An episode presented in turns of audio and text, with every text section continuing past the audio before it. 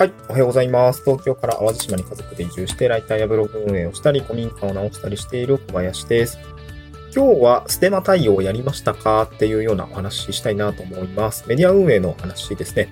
まあ、いつも冒頭に、えっと、古民家を直したり、えっと、ライターしたり、ブログ運営したりみたいな言い方 してると思うんですけども、あの、まあ、ブログの話ですね。うん。えっと、まあ、副業というか、まあ、スキルをつけるというか、なんかいろいろこう、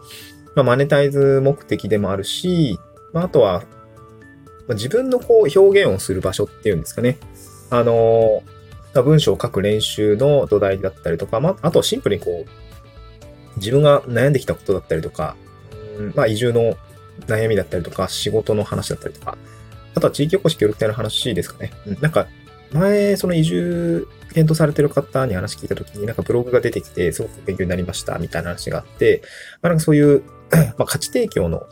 うーん、ツールみたいな形で今ブログを運営しているんですけども、あ最近あんま書いてないんですけどね。まあ、ちょっと どっかしらで メンテしていかないとな、リンク切れになってしまっているものがあったりとかしていて、まいろいろこう、メンテしないといけないんですけども、まあ、10月1日からですね、あの、ま、ブログ運営されて、されていたりとか、アフィリエイトの広告商品を取り扱っている方、まあ、副業にしても、本業にしても、なんかそういうものを運用している方については対応しなくてはいけない内容かなと思うんですけど、あの、10月1日から、あの、必要になっているステマ対応ですね。まあ、ステマ対応って言ってますけど、ステルスマーケティングのことですね。で、景品表示法の、えっと、まあ、改正というか、まあ、なんていうんですかね、あの、規制する法令の部分で対応があ必要になって、2023年の10月1日から施行されるということで、やっぱりこう、ブログだったりとかメディアですね、こちらの広告とか PR ですよ、みたいなことを表記する必要がある読者にとって、まあこれは PR の内容ですよっていうことを読者にちゃんとお伝えしないといけないっていうことが決まったので、まあ今、なんていうんですかね、メディア運営されている方については、えー、各社 ASP ですね、アフィリエイトサービスプロバイダーさんからメールが来て対応してくださいね、とか、えー、まあ Amazon とか、楽天とかもそうですかね。あの、物販アフィリエイトみたいなのもそうですし、各社 ASP のアフィリエイトもそうだと思うんですけど、いろいろ対応が迫られているというような感じなのかなというふうに思います。で、まあ、やっぱりこう、じゃあ具体的にどういうことをやっていけばいいのかっていう話で言うと、結構そのワードプレス運用されている方については、使ってるテーマですね。テーマの方で対応されてるの、あの対応されてるので、まあ、そこにこう、まあ、設定加えましょうね、みたいな話がちらほら出てるかなと思います。で、今日この話をしようと思ったきっかけとしても、僕もその、あの、夜な夜なちょっと対応したので、えー、ちょっとメモがてら話してるんですけど、まあ、やっぱりこう、まあ、法令遵守が めっちゃ大事ですよね。うん、めっちゃ大事だし、まあ、メディア運営されて、している自分、あの、人の立場的にもやっぱり信頼って大事なので、まあ、そういうアフィリエイト広告の中、うんと、なんていうかな、表記についてはしっかり遵守してやっていく必要があると。いうような感じですね。やっぱりこれ放置しておくと、まあその、なんていうのかな、ステマのある、ステマっぽいよね、みたいな感じで指摘された時には、やっぱりこう信頼って落ちるし、まあ社会的な信用も落ちるし、まああとは、あれですよね、多分 ASP さんも決して放ってはいかないのかなと思うので、まあ ASP との、うんまあ、登録関係の解除だったりとか、まあ、普通に非常に行う、あのアフィリエイトが制約をして、えー、承認されれば収入になるっていうところでも、やっぱりこうそこで非承認されるみたいな、なんかそういう感じに、まあ多分なるんだろうなと思っていて、やっぱりこの法令遵守をするっていうところはすごく重要っていう形ですね。で、ワードプレスブログだと、僕今サンゴっていうテーマと、えー、スエルっていうテーマを使っていて、まあ、国運も使ってるんだけど、まあ、そうそう、自分の運営してるサイトいくつかあるんですけど、全部対応しないといけないね。うんうん。まあ、それは潰すかかな。いくつかあるんですけども、そこでやっぱりステマのあの対応ということでやらないといけないんですけど、やっぱサンゴとかはね、あのー、すごく対応が楽でした。えー、っと、各社、各社とか各ワードプレスのテーマの中では、まあ、開発、まあ、有料テーマを使ってる方について多分開発があされていて、こういうような、まあ、えっ、と、カスタマイズを入れると、えー、まあ、記事の上に、まあ、共通して、あの、表示されますよっていうのがあります。で、産後の、産後、ワードプレスのテーマ、サンゴっていうものについては僕もすごい好きで、めちゃくちゃカスタマイズできるんですけど 沼にはまっちゃうようなテーマなんですけど、あの、サンゴについては、えー、っと、まあ、えっと、まあ、ウィジェットを追加したりとか、あの、ブロック、ウィジェットのところにその、記事、えー、上っていうんですかね、タイトルのすぐ下の部分かな。目次のとこだったかなあの部分の上のあたりに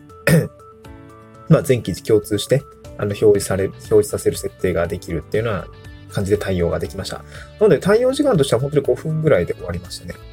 うん、で、もう一個、スウェルのテーマの方も、え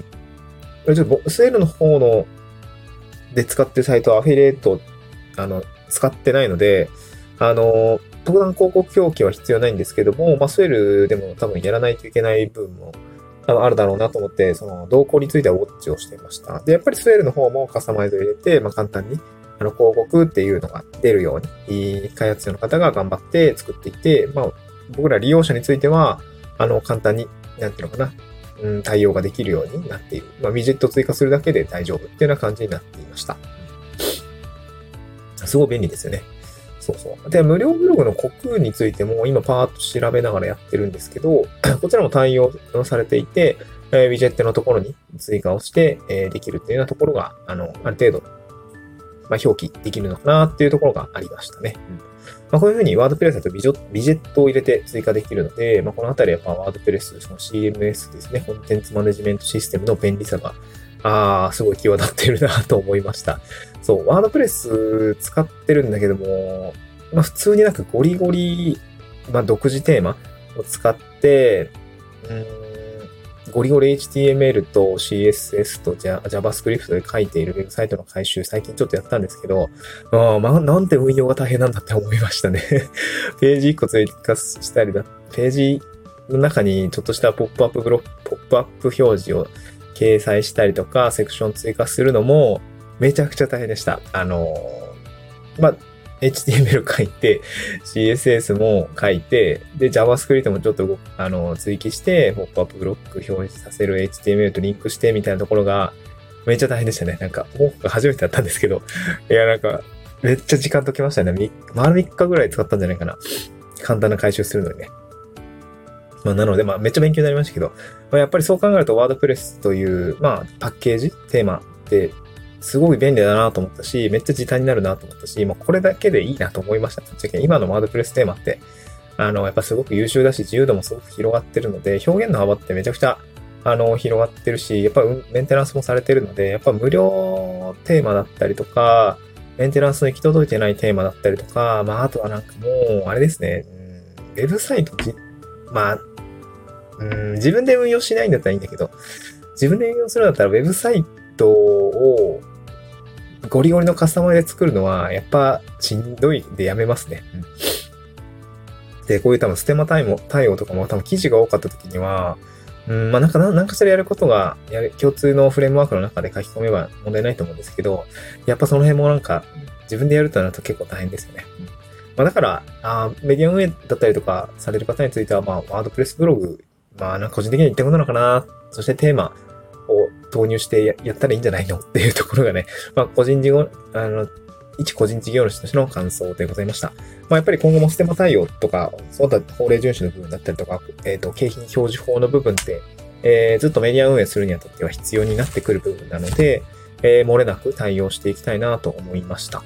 なんかスルーしてたから、スルーしてたらね、えー、赤番っていうか、赤番はワードプレスではないと思うんだけど、ASP との提携が、えー、落ちてしまいましたよ、みたいなことは当然あるのかなと思ったので、こういったところをちょっと今日は実感としてお話をしてみました。また次回の収録でお会いしましょう。バイバイ。